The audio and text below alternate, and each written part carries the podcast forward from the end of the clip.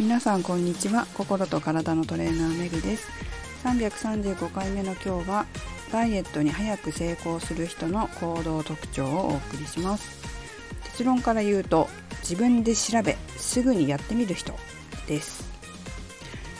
自分から調べようとするダイエットに積極的な姿勢が結果に反映しているなといつも思います。まず自分で調べるっていうことがすごく大事ですよね。本当にこうダイエットをいろんな方見てると、そのダイエットに関する知識も人によって全然違うんですよ。例えばね、例えばだけどじゅっこダイエットに大切な要素があるとしたら、いっこぐらいしか知らない方とはっこきゅうこ知ってる方だと、情報量に差が出てしまって選択肢が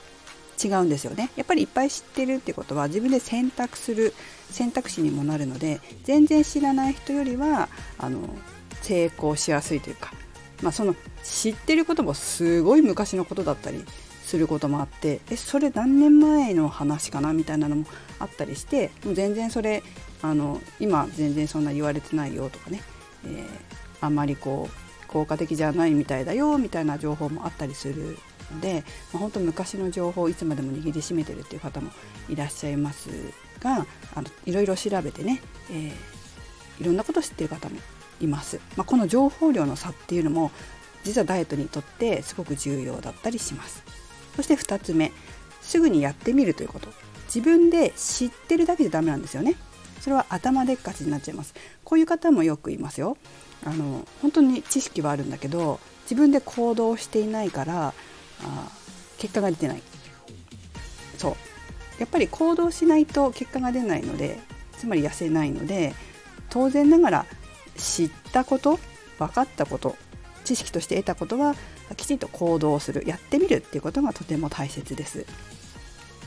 この調べるっていう行為もそうだし、やってみるっていう行為もそうですけど、これやっぱり体を動かして行うことですよね。調べるにもやっぱりこう調べようとするときに手を使ったりするわけじゃないですか。スマホで調べる、パソコンで調べる、まあ、本で調べるなどいろいろ調べる方法ってあると思うんですけれども、その行為、調べる行為をするのもそうだし、調べたことを行動に移すっていうこともあの体を使うことですよね。脳から体を動かす命令を出して、実際にその指令をもとに筋肉で体を動かして行動します。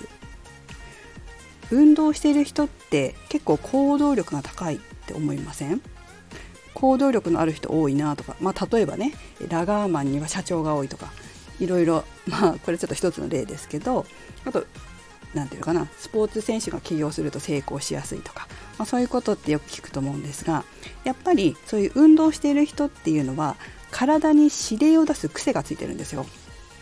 なので、えー、調べることもなかなかやらないなとか、まあ、分かってるんだけど行動できてないなっていう方は、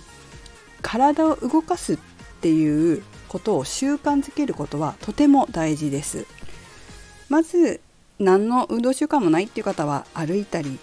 ラジオ体操したりとか、そういうことでもいいと思うので、まあ、ストレッチでもいいですしね、まずは何か自分ができることから取り組んでみるというのがいいと思います。